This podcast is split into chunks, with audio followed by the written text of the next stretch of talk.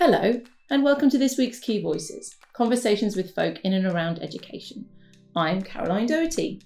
This week, I'm talking to Dr. Emma Kell and Adrian Bethune about their new book, which is a little guide for teachers, teacher wellbeing and self-care, which I thoroughly recommend to you. And I hope you enjoy our very interesting conversation covering all sorts of aspects of wellbeing and self-care. As ever, just like to remind listeners that this podcast is an opportunity to open up debate and discussion around topics. The views my guests and I are about to express are not the view of the Key. For in-depth authoritative articles on the latest issues in education, check out thekeysupport.com. Today, I am joined by Dr. Emma Kell, teacher, writer and trainer of teachers, and Adrian Bethune, teacher, writer and founder of Teach Happy. And we are going to be talking a little bit about Emma and Adrian's book, Teacher Wellbeing and Self-Care, and I'm sure lots of other things besides. Listeners are probably a little bit tired of hearing me tell guests how much I love their books, but this one is absolutely fab. It's very quick to read, and at the same time, there are lots of really interesting exercises that really stop and make you think. And what I really love about it is you're encouraged to scribble all over it, which is something that I do to books, whether I'm encouraged or not. So welcome to both of you. Hello. Hi, thanks for having us. My pleasure. So perhaps you could begin by telling listeners a bit about yourselves and what led you to work together on this book. So whoever would like to kick off first. I don't mind going first. So, I'm Adrian Bethune. I teach part-time at a primary school in Aylesbury.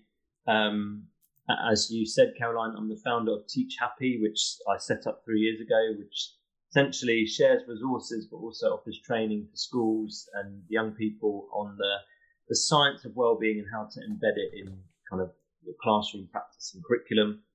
And I've got a couple of other roles. I'm the education policy co-lead at the Mindfulness Initiative, and also the co-chair of the Well Schools movement, which is a movement of schools that are trying to put wellbeing at the heart of everything they do. And that was kind of kicked off by the Youth Sports Trust.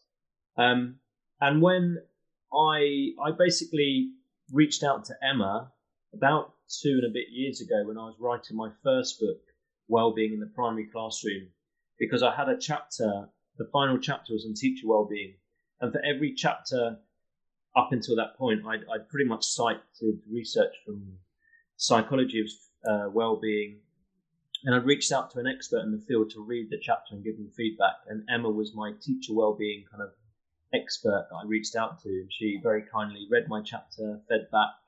I made some tweaks, and then ever since then we've just kind of stayed in touch. So when Sage got in touch about writing this little guide to teacher wellbeing and self-care, initially they contacted me, and the first person I spoke to was Emma to see if she'd want to write it with me. And she said yes, and here we are. Lovely stuff. And regular listeners to the podcast might remember, Emma, that we chatted back last year about your wonderful book about how to survive in teaching, but maybe you could tell us a little bit about your journey as well. Yes, so it's been, I've been really blessed actually. It's been a really exciting journey, and I talked a little bit about it in the first podcast. So I've got 21 years of teaching under my belt, pretty much full time for all of those. So I've done the leaving the house at 6:20 with a toddler under one arm and a bag of marking under the other. I spent most of my career in London. Most of my career has been delightfully happy and fulfilling and engaging. There have been some really challenging periods though, and it was partly a challenging period which led to How to Survive in Teaching, where I wanted to kind of shine a corner into some of the more challenging elements of the profession. As Adrian says, we got to know each other. We were publishing around the same time, actually. And then we ended up running a BrewEd together with a BrewEd team in Hertfordshire, which was hugely successful. It's one of those days where you look back and you think, oh my goodness, we had all those remarkable people in one room. We had Ross Morrison McGill and Alison Peacock and Sam Preston and Ros Wilson and just, you know, this room, Amjad Ali, we did two, but anyway, we had all these amazing people in one room, and there was a real buzz. So yes, so now a bit like Adrian, I've got what I think is known as a portfolio career, where I do lots of different, which sounds terribly, terribly pretentious, where I do lots of different things. I teach in PRU, part-time, which I love. I didn't teach last year, and it's the first year in 23 years that I haven't taught, and I really missed it. So I love my teaching. I work as teaching school lead for the PRU, so building networks of schools in Buckinghamshire. And I train teachers with the Institute of Education, and then I do all sorts of other little, well, lots and lots of ranting about teacher wellbeing and self-care, lots of very stern telling people what to do. And I'm training to be a coach, which does not involve telling people what to do, which is right outside my comfort zone. So it's fascinating. Wow, gosh, lots going on there. You know, as you say, natural collaborators on this piece in many ways. And as I alluded to in the introduction there, I just really love the format of this book and how you've put it together. Could you maybe explain it a little bit for listeners and why you chose to do it in that way? Yeah, well, it's actually part of a series, and Sage, it was actually, so the whole series of books. So there's one on marking and feedback, one on diversity in schools, and they all follow the same kind of framework. So the actual, we can't take credit for the actual layout, because that's the Sage's idea. It's the whole idea is, I think Adrian and I were talking about this recently, I've got piles of books behind me, and you can read them, and often it will just go in one ear and out the other, or whatever the reading equivalent is of that.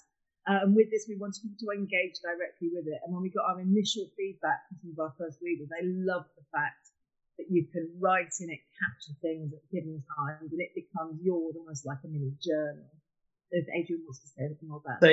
Sage presented Emma and I with the format, which really appealed to us. In terms of, it was meant to be quite bite-sized, it was meant to be very reflective. There were meant to be kind of inspirational quotes, and then short hints and tips, and then reflection activities where people, stop in that moment and write down some either reflections or things that they're actually going to try out and do, which really appealed to me, because from all my work in the kind of field of well-being, there's a quote by Professor Laurie Santos, who's a wellbeing expert at Yale University, and she says that knowing what makes you happy or knowing what contributes to wellbeing has no impact on your wellbeing whatsoever. It's all about the action, it's about the hard work, and actually put it into practice. And so, getting teachers to kind of stop and write down, okay, tomorrow or next week, what are you actually going to do, having read this and having reflected. And so that really appeals to me in terms of getting people to take some action, some positive action to make some differences, which will hopefully impact on their well-being. So it was, but it was also a challenge. Emma and I both found it quite challenging to write a very succinct short book. Like both mine and Emma's first books were probably 50,000 words, and this was 15,000. And so it was really about choosing what to leave out rather than what to put in. We had so much material, it's like, I don't want to leave that out, but actually it really forces you to think, okay, what's potentially going to have the biggest impact, and we let that guide us. And I think it's interesting, it almost, although reading and writing are kind of solo activities, it almost feels like some of the aspects of maybe a course or a session with a wellbeing expert, sending you off to do little activities and have a think and have a chat to people, but in a book format that you can kind of pick up at a point in your life that suits you.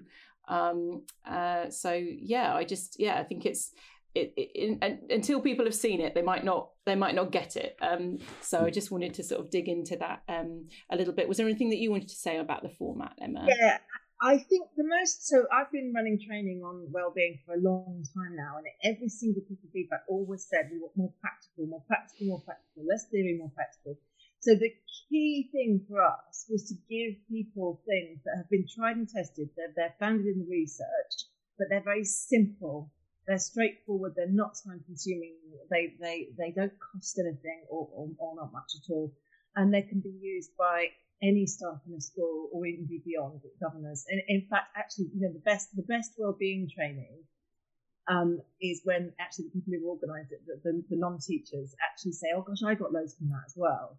And that's, I think, been one of the most successful sessions I've run, where there have been people completely unrelated to education who happen to be there behind the scenes who've said, "Oh, actually, this was really good." So almost it's forgetting it sounds counterintuitive, but it's forgetting you're actually talking. Sometimes it's forgetting you're actually addressing teachers at all. You're just addressing human beings with really busy, challenging lives in a global pandemic, and it needs to be something that they can do now, you know. So pick up a pen, do it now, draw those circles, you know, create those purposes, make that pledge. Yeah. And I think, you know, from my perspective, reading it, I just felt a lot of the suggestions that you make for making changes to your working patterns or your daily rhythms are just very realistic and achievable. And I think sometimes when we talk about well-being or some of the things that you might read, you know, kind of conjure these images of like changing your diet and doing all of these other things that just seem sort of impossible. If I had, you know, all the time and all the money and all the whatever else that celebrities have, then maybe I could achieve this kind of lifestyle. And I think what you do that's so clever is make people understand that every little bit of something that you do different can count, and that you can, like you say, you can start today. You can do something rather than seeing it as a kind of project that you always will push off to another time. And I really liked the little kind of case studies that you include of how people have improved their well-being. And I'm sure you must have heard lots of stories along the way. I wondered if you could share some of those with our listeners. There was one that sticks out in my mind, and it's because it was a male primary school teacher with a young son at home. And so I've got two young boys at home, and he was basically, this was on Twitter, we were having a kind of exchange, and then afterwards I said to Emma, we should use this, if he will allow it, as a case study. And he basically said, you know, he was leaving his house, I don't know, really early, like 6:30, to get to school, trying to get everything done at school and then getting home so he didn't have to do anything. But what it meant was he was hardly seeing his son. And then he kind of, one morning his son said, "Oh, Daddy, I feel sad that you have to work so much." But the teacher was saying, I think his name's Matthew, was saying, his son was saying it as though he felt sad for his dad rather than sad for himself. And so what the small tweak that he made was just, I think it was one or just two mornings a week, he went in later just so he could have breakfast with his son. And then on the mornings where he did have to like get in early to try and get everything done, he just he did a little kind of cartoon character with a note for his son. So when his son got up in the morning, Daddy left him a little gift. And just those small tweaks, according to Matthew, made a really big difference to him and his son. But also just that small change there just made him realise, actually, there's other places I can make more changes and just get more time with my family. And I think that is what Emma and I, we know from the research, but we also have found from speaking to teachers, as soon as you start to exercise some agency, which is taking control and making small changes, suddenly you realise there's a whole other range of small tweaks you can start to make, and it empowers you, and you start to make those changes, and then you start to build up momentum. Yeah, and it's almost that sort of feedback loop as well, isn't it? Somebody could tell you, "Oh, this is a really good idea, you should totally do it," until you actually try it and see, "Oh, this has made a difference to this person or to me," or whatever it is. And then you, like you say, get some momentum. Any stories that you'd like to share there, Emma? Yeah, I'd like to focus in actually on difficult conversations. And how often actually in teaching we're very good with young people, but we avoid having those difficult conversations with our immediate colleagues because it's difficult, it's awkward, it's painful, The example I'm thinking of is related to the quote, scratch any teacher and they're in it to make a difference. You know, scratch any teacher hard enough. You know, no one comes to work to do a bad job. So I'm thinking of a middle leader I worked with many years ago now who was really struggling. And I was in the line management structure. And it just, you know, it just wasn't working. She was working really long hours, but she just wasn't effective in the classroom. It wasn't working out. Her relationship with students had broken down. And I remember how nervous I was. I scripted it in advance, but having that conversation with her about actually, you get up every day, you come into this place, the dedication you show to this organization is phenomenal. But what the way at the moment this is unsustainable because actually your well-being comes from that sense that you're doing a good job and at the moment, you know, you've told me that things aren't going as you need to, and actually getting it all out there is one of the most difficult conversations I ever had. And there were tears, and there was this woman who talked about actually how she'd sacrificed everything. She hadn't got married, she sacrificed everything for her teaching career, but we broke through that pain barrier. And then we were able to break it down to the small practical things she could actually do to start to build up her classroom practice. But by avoiding that difficult conversation, all we've done was defer the problem and intensify the problem. So I know that's quite a big thing, but you know, there's a section in our book on it. Angie Brown's written about it too, actually. You know, there are ways of planning for and preparing for and confronting those difficult conversations, which in the long run can make everybody's lives so much better. Yeah, and I imagine it must be, you know, especially because there's always more to do. There's always more activity. You know, a to-do list is never finished in teaching, and it you know, you can insulate yourself from needing to actually reassess priorities or have difficult conversations or sort of make plans or take, as you say, more agency, because there's always going to be something else to do and feel like you're sort of functioning, I imagine. Yes, and it's the Eisenhower matrix now that comes into my mind, the important, urgent, unimportant, non-urgent. So actually what happens in the average teaching day is that there's loads and loads of stuff that's urgent, that has to be done now. And lots of that urgent stuff is really important as well. Some of it possibly less so, like, oh, I need to speak to so now. And what happens is that the important but non-urgent stuff, like those difficult conversations, like the reading that you really want to do around a particular pedagogy or topic that you're working on or that you're fascinated by, those things get neglected. And then that leads to that sense of restlessness and dissatisfaction. So it's really focusing on that box of important but not necessarily urgent. The other thing I'd say about that matrix, the reason we start with a chapter on purpose and we keep coming back to what really matters to you, what are your values, is because, you know, that Eisenhower matrix is kind of, you know, important to who. So you could have something on your to-do list that's really important, but it's important to your deputy head. It's not important to you at all. It doesn't align with your values, or so. This is why we you know, say you need to stay intimately connected with your sense of purpose. We have a section in there about being mindful of your list of have-tos versus want-tos. So the things you have to do, either legally or as part of your role, and the things you really want to do, which are probably more aligned with your purpose and your values. And then having those difficult conversations, because part of carving out time for yourself and looking after your well-being is about saying, actually, I'm not going to do this, or I'm not going to do this now because I don't have time, or I'm not going to do this at all because it's not important. And, you know, as people, I think, misconstrue, you know, teacher well-being and self-care as this, oh, how to look after yourself, just run a warm bath and have some essential oils. And those things might be part of your self-care. There's nothing wrong with that. But actually, sometimes looking after yourself means going through some really difficult, uncomfortable moments in order to have a longer, more fulfilling, happier life. And Emma and I were having a conversation the other day about a school I used to work in, where I was so disciplined about, this is where a school I joined when I had my first child. And I was super disciplined about school work stops here, and when I go home, it's just me and my family, because we were struggling with a newborn at home, as many families do.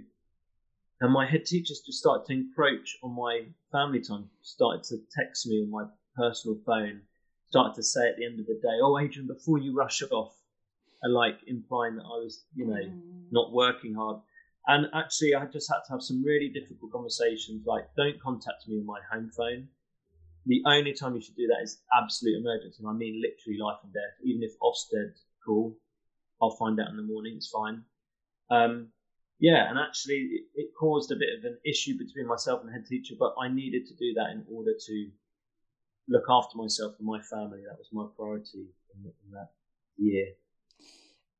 And I think it's interesting because, as you say, this is a book from from the perspective of a teacher, and concerning itself with some of the issues common to the profession, but recognising that the individuals within that profession, different things will represent self-care or purpose or values to those people. And that's why I think personalizing the book with your own notes and annotations is so important, as we've said, because I think it one person relaxing will give them a sense of replenishment, but for somebody else it might be 2 hours working on something that they really want to write because they're really passionate and enthusiastic about it, and the energy that they're going to get from doing that rather than thinking about doing that or worrying they're not doing it is restorative. But it just looks so different for everyone, and I think this it really does kind of empower the individual to take back control, but sort of take back control of their of what they want out of the job that they have chosen, and if they're in the wrong kind of school or environment or culture, to move rather than necessarily just kind of accept that. So I'm kind of interested to know whether or not you think that that's a better way to go about it rather than sort of focusing on lobbying for change at a systemic level. I mean that's a really, really good question actually, and I love that perspective you've got on the book. I almost feel like we've achieved our aim. If that's what you've taken from the book, we really have achieved our aim, because wellbeing is not a one size fits all. Different things, as you say, it's about meeting people where they are at. It's not about saying this is how you should live, this is what time you need to leave work, slapping people on the wrist for working late at night. No, because for some people that absolutely works. But in terms of your question, I mean, this actually is Adrian's. I remember watching Adrian do a presentation and have one of those light bulb moments, because he put this slide up from the TomTom ad, which said, you're not in traffic, you are traffic. And this whole idea that we are the system, so we can rail against the bloody system and, I'm so angry with the system, and our education system in the UK is toxic, and it's, and I probably do that more than Adrian does. I think there is a time and a place to rail against the system. At the moment, my soapbox is the fact that we work in this deficit model. So you're giving feedback to a teacher and they're desperately waiting for the even better it. It's like, no, I'm going to make you spend 80% of this meeting focusing on what you really did well, at least 80%, and actually why you did that well. What did you do? It wasn't a fluke. You built that relationship. You broke down that concept. So that's one of my soapboxes. My other soapbox with the system is I really think, I mentioned my coaching earlier. I've got a supervisor for every move I make in my coaching, and oh my goodness, is it powerful? And some kind of supervision across the system, especially at the moment. People who are already doing it, sharing good practice, making noise about it, doesn't necessarily need to cost lots of money or take lots of time. But if there was a subtitle to our book, it would be, you have more control than you think you do. So take back control. I know you didn't want to use the phrase, but actually that's exactly what it is. That, we can be our own worst enemies in teaching. We can be a little bit, dare I say it, I'm not married to a teacher, it's quite brutal with me sometimes, a little bit martyrish. Do I really have to be marking those books in front of Game of Thrones? Do I really? Is it really necessary to stay up till 2 planning that PowerPoint? No, it isn't, because I can get myself onto a website and borrow somebody else's and adapt it. So my answer to that question would be it has to be, it's a bit of both. There's, a certain amount of ranting and raging and goodness knows, speaking out on behalf of the whole school leaders who have just been through, this collective trauma recently, and it's ongoing. It's going on and on. The latest was the half term and the lockdown, which ruined the end of their half term. So yes, so a mixture of ranting and raging, but also realizing that you as an individual can take control, way more control than perhaps you imagine you can. Yeah, and I'd echo what Emma said, and I'd also say, I think one of the very last reflections in the book is it's a chapter on agency. It's what small thing can you make in your small change can you make in your classroom? What small change can you make in your wider school community? And then what change would you like to see in the wider education system? So we do, as well as the important act of getting teachers to acknowledge that you are part of the system, and if you start to change, the system starts to change. Then we talk about the Stephen Covey's circles of control and influence. There are certain things that are completely out of our control as teachers, such as the funding that schools get. So we have to work in with, within certain parameters. But the reason this book focused mainly on individual teachers in schools is because, at a system level, the changes to take place in an education system, it is literally like a juggernaut turning in the sea. And things are changing, but even things like the mental health green paper that came out in 2017, really kind of some of it is quite bold changes. So like every school will have a mental health wellbeing team, but like that's by 2025. In all this time, teachers' wellbeing is affected. Your wellbeing is your day-to-day experience of your life. So the reason we're focusing on teaching is the system will take so long to change. You can take some positive action like right now to make things better for you. And it might be changing school. It might be making tweaks to, your sleeping habits, whatever. But you can affect change now. And when the book first came out, I was contacted by a head teacher who's I think she's an executive head, so looks after a few schools. And she was saying, look, I want to buy copies of your book from my staff because they've done such an amazing job. Kids have come back really happy. The parents are so happy with how the children have transitioned back in. She's like, they are literally, my staff are running themselves into the ground, and no matter what I say, they're not listening to me. And so in that sense, in that small system, that ecosystem, that school map, the system is right that in terms of the executive head, she genuinely cares about teachers' wellbeing. She's making all the right noises, but her staff individually are doing too much and they're burning out. And so, teachers do, we've said this before, and teachers and school leaders, anybody needs to take personal responsibility for their own wellbeing. Like your wellbeing is your responsibility. Yes, of course, the head teacher has a responsibility in setting the culture and ethos of the school, but ultimately, your well-being is down to you to manage. And if you're in a toxic environment, you've got to plan your exit. If you're in a decent environment, you've got to look after yourself, and you've got to role model that to your students as well. Yeah, I think it's interesting when you think. I mean, obviously, like. I work at The Key, an organisation that, helps a lot of school leaders deal with, compliance and the things that have to be done. But then there are so many layers of interpretation beyond that and things that drive particular behaviours when groups of people get together, things like the staff room. If nobody ever sits down on the comfy chairs and actually has a cup of tea and a chat to each other, then no one else does it. They don't, and it sort of fulfills itself. We've all got to be working all the time. We can't possibly have a break. So that it just feels like there are lots of different ways in which, if you're not willing to see it as your responsibility, that you can always go, no, it's the environment, it's the culture, it's the DfE, it's because I have to do this and I have to do that. And, Yeah. There's this great concept of, which you come across recently, healthy boundaries of responsibility. So yes, absolutely. You know, head teachers have a huge responsibility, and a brilliant head teacher who cares about their staff well-being is going to have a huge impact. But at the same time, we operate in this deeply hierarchical system where everything is often in many schools is brought to the head teacher's door. Everything comes, and I remember having this conversation that, well, it all comes down to the head, doesn't it? It all comes down to the head.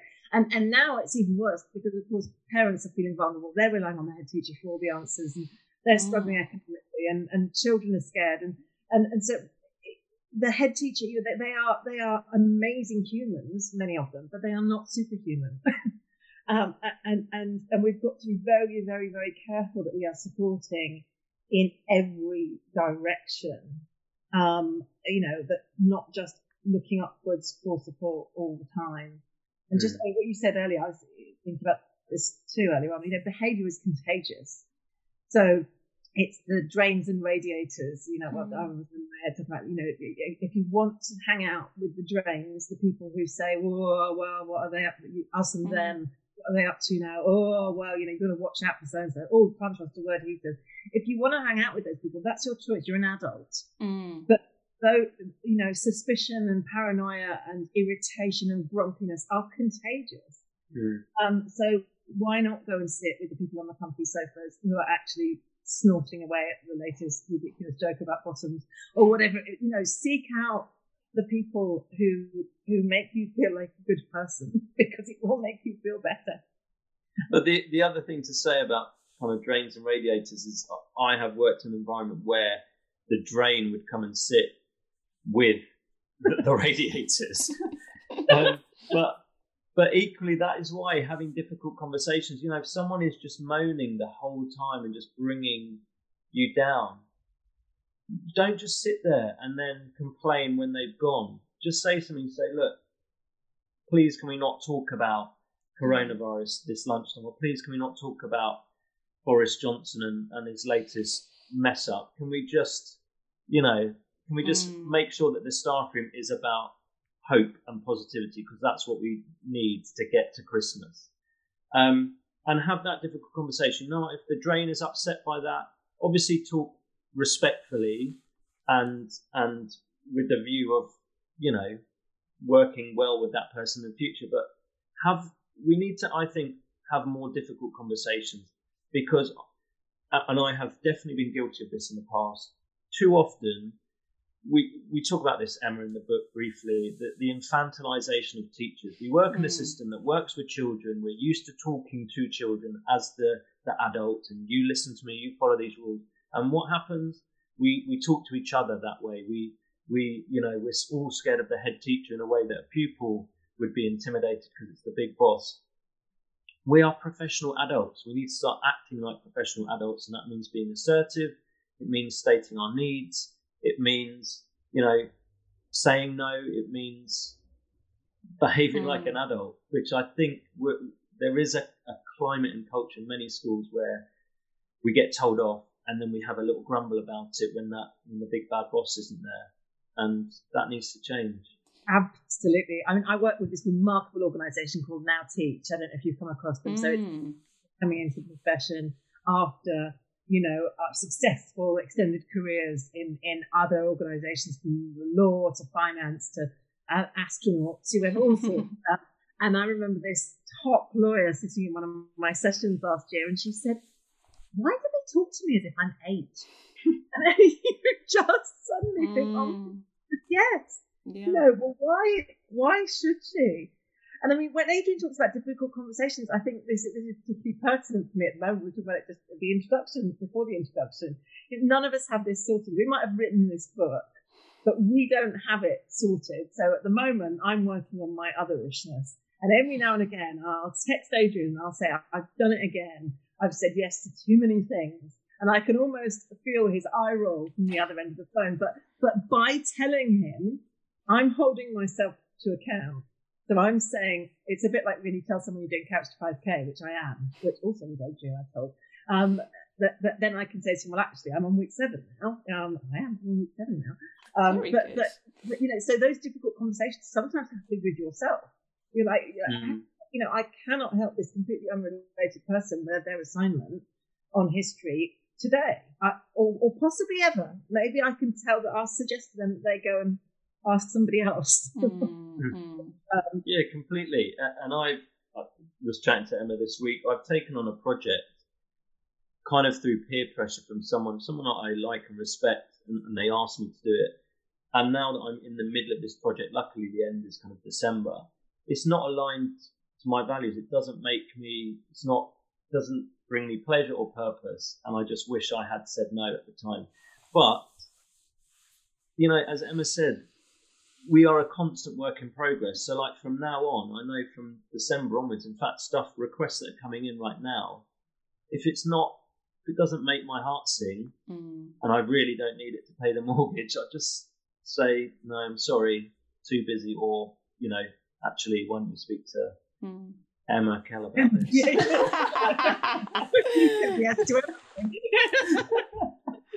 I think also we're all just going to be messaging you whatever promises we've made to ourselves, Adrian. Adrian, I'm not going to meet you today. Yeah, no, I think it is really interesting, particularly with teaching, with a profession where, you know, for a lot of the time you're the solitary adult in the room, and in charge, for want of a better shorthand of explaining that, of the children's learning. And then your interactions with colleagues actually are a bit more sporadic, as opposed to professions where you might be, you know, depending on other bits of the team to do the thing that you do. You're not kind of, I don't know, I've got to wait for somebody else to plan my lesson, to give me a lesson to do. You know, you're doing all of that yourself as a teacher. So I do think it's always an interesting dynamic, you know, how you actually have, as you say, difficult conversations with colleagues, or how people who rise up to leadership actually get to a point where they can influence the behaviour of other adults, because, as you say, sometimes your focus has been so much on children. So thinking about that senior leader, for example, the one that you mentioned there, who wants to do the right thing by their teams in terms of well-being, what kind of advice, if you were going to write a small guide for them, what would you include? Do you know what? One thing I would say about this particular head teacher is, like, I have no idea what she is like in her job. And so she can be making all the right noises, but if she is a workaholic herself, then that is the example that she's setting. So whether she likes it or not, she might be thinking in her head, well, it's all right for me to do this because I've got, you know, my kids have left home and blah, blah, blah, I've got the time, but I want you to look after yourself. Well, no, you know, there's a quote I keep referring back to. It's actually about parenting from a child developmental psychologist, but it's that children learn far more from their caregivers' unconscious behaviours than any of their conscious manipulations. But take out children, like human beings, people who are role models, we follow their example, the unconscious things that they do. So our senior leaders, I would say, you need to role model what good well-being looks like, what healthy boundaries look like, what saying no, turning down stuff looks like. And also you need to, like, empower your staff. And by that, I mean, grant them the autonomy to make decisions for themselves. And, yeah, resist telling them how, you know, resist saying, go home at 6:00. I mean, don't resist. You might need to do that. But ultimately, when you create a culture of trust and where you set a good example of what that looks like, then you're giving the space for people to behave like autonomous professional adults that instinctively know how to look after themselves. Yeah, I mean, that's another really good question. And I don't want to do us out of a job, because there will be books, don't worry. But actually, I've been delivering training based on this book to everyone from governors to learning assistants to school bursars to head teachers. And actually, despite the fact that for many years I found head teachers quite an intimidating audience, they're a tough crowd, head teachers, I actually found myself being more stern with them than I would with a group of NQTs, actually. And in the end, the messages I was giving them, you know, the quote from Dr. Karen Edge, you know, rock bottom is not the place to come back from. you take your loved ones with you. I found myself with head teachers starting my presentation with that quote and saying, right, okay, I know it's stressful. I know, you know, it's horrendous, but we need you and we need you in the long term. And so unless you can actually be absolutely ruthless about your own oxygen mask or whatever metaphor you want to use, then, you know, nothing else is going to work. And so actually the key messages are as much from this book, are as much, if not more, for school leaders themselves. And what I often end up doing is I'll run a wellbeing session ostensibly to train leaders in how to look after their teams. But really what it ends up being is, this is how you look after yourself. Your team will then, the rest will fall into place if you can model those behaviours, which comes back to what Adrian was saying. And I think this is another reason why in the book in the perspective chapter, we included Ronnie Ware's book, The Top 5 Regrets of the Dying, partly because we finished writing the book during the start of the pandemic.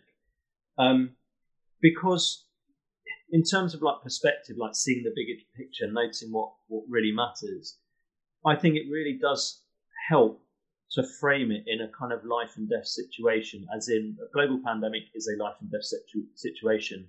But what it does is, and this is from my own experience of attending kind of funerals, family members and things, even like younger people who've been in tragic situations, those moments, you wake up from the busyness, you wake up from, you know, just the day-to-day drudgery of life, and you think, God, like life is so precious. You know, how am I going to spend my precious time on the things that really matter? And I think that's a key message for school leaders. It's a key message for teachers. It's a key message, as we've said, Emma, for just anybody that's a human being. Like, let's use this pandemic to wake up. Like, we literally, this time last year, we were all blissfully unaware that something was about to kick off on the other side of the world in December that was going to change everybody's lives around the world. Like, literally a year ago, everything was absolutely fine. So we literally have no idea what is around the corner. So bloody wake up. Stop doing stuff you don't want to do because you know it's a waste of your time. It's literally a waste of your life.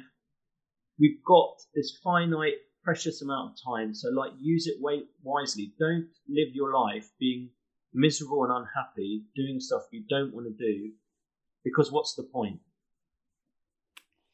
Powerfully put there, and that part in the book, it does really, really get to you and kind of jolt you and think, like, you know, how would you look back and, you know, all the time spent entering data or marking or whatever, insert not very useful activity there, you'd kind of go, well, I wish I'd spent more time, even as a teacher, doing things that you could remember being valuable to the students, not boxes that you were ticking for somebody else, as you say.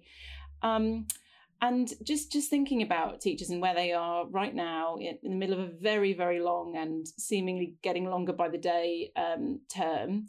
We know November, when we're chatting, is a kind of point in the year where people are feeling a little low anyway. And we don't know what Christmas will bring by way of joy, or the holiday season, I should say, will bring by way of joy. Have you got any tips to help people kind of pace themselves through these coming weeks and avoid a burnout? Yes. So I usually, around this time of year, write a version of an article which says something like surviving November. Of course, you're feeling tired. Of course, you want to hibernate. It's dark. It's all natural. And it goes back to caveman and everything else. And now we are in our second lockdown. Nobody really believes that it's going to be over much before next Easter. When you ask about, I mean, who knows? We don't know. Everyone, you know, we work at my school with the book The Chimp Paradox. You know, the chimps are running riot. Everyone's chimps are out, and everyone's just exhausted.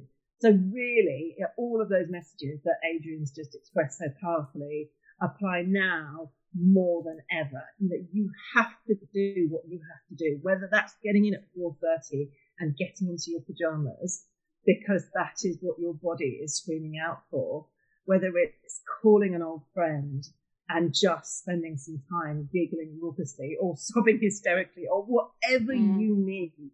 You know, this is not the time to be taking on new projects. And, you know, I've already alluded to this, but I love shiny things. I love new things. I love, you know, I say to Adrian, let's write a book about this. About tracksuits coming up. I don't know. But actually now is not the time. Now is the time for just batten down the hatches, do what you need to do. What I do welcome at the moment, I think this question might be coming up, but is the fact that actually mental health and well-being have been brought to the forefront of people's minds by this pandemic. So be kind to yourself and others. Assume nothing. So if someone's being a bit grumpy and you think they're being rude, just have a think about what they might be carrying around that you can never know about. And just, you know, this month needs to be got through.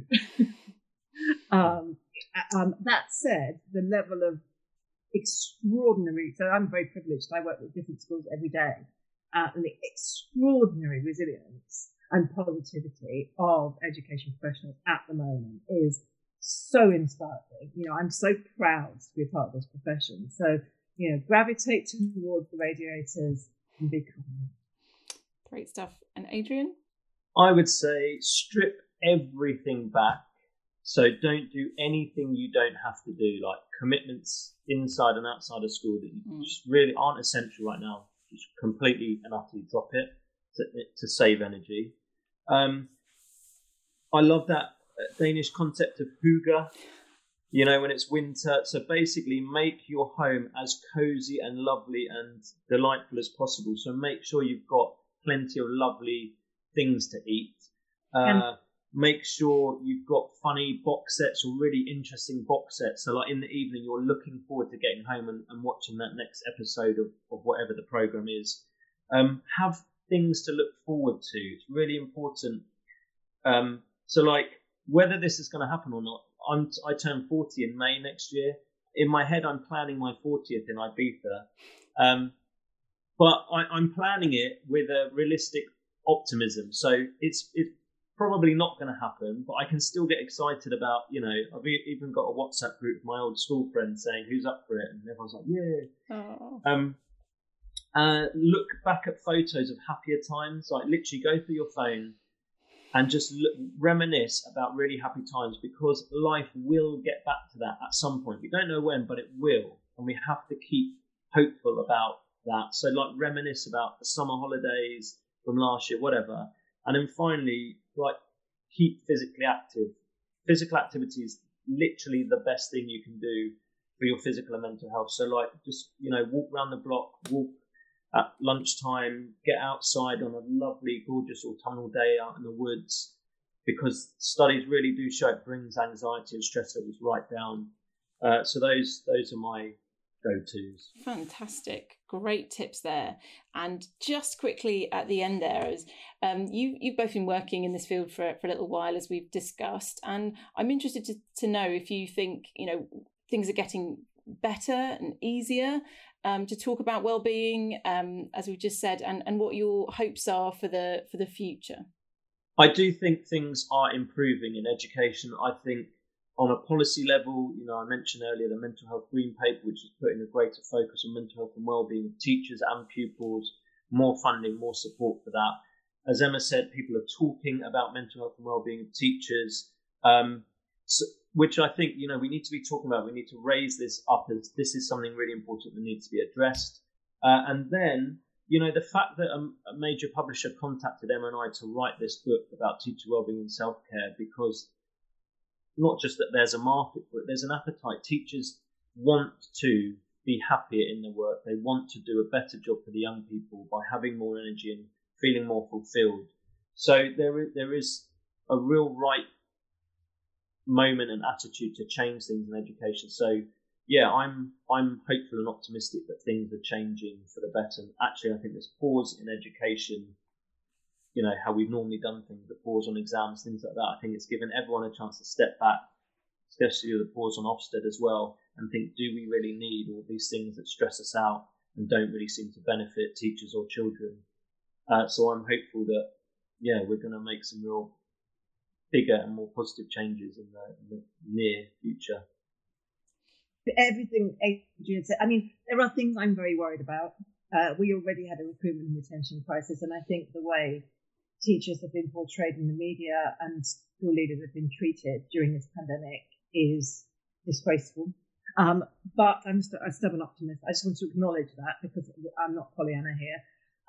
But I do love, you know, the conversations I'm having, particularly with teachers new to the profession. You know, training teachers is the best job in the world. And whenever I feel a bit jaded, and I do sometimes because I'm human too, and then I go and train a group of new NQTs or PGCE students or Teach First students, and I see the energy and passion and optimism and freshness coming into our profession, and I just leave those sessions thinking, actually, it'll be okay. You know, particularly Joe Biden, even on Joe Biden, it'll be okay. And actually, if these are the kinds of people who are going to be teaching my children, then we can just breathe and it will be okay, because the will is there, and the will is there with those individuals who are passionate and optimistic and utterly dedicated. Fantastic stuff. As you say, people sort of earlier in that career, potentially more closely connected to their purpose and their why, and the energy that follows, and a very nice optimistic note to end on. Well, thank you to both of you so much for carving out some time out of your busy schedules to talk to us today, and thank you very much for listening. Key Voices is produced by The Key, giving education leaders the knowledge to act. Members of The Key for School Leaders can access hundreds of articles on the latest issues in education at thekeysupport.com, and please tell us what you think of the podcast, rate, review and subscribe, or email me at caroline.doherty@thekeysupport.com with your thoughts and suggestions.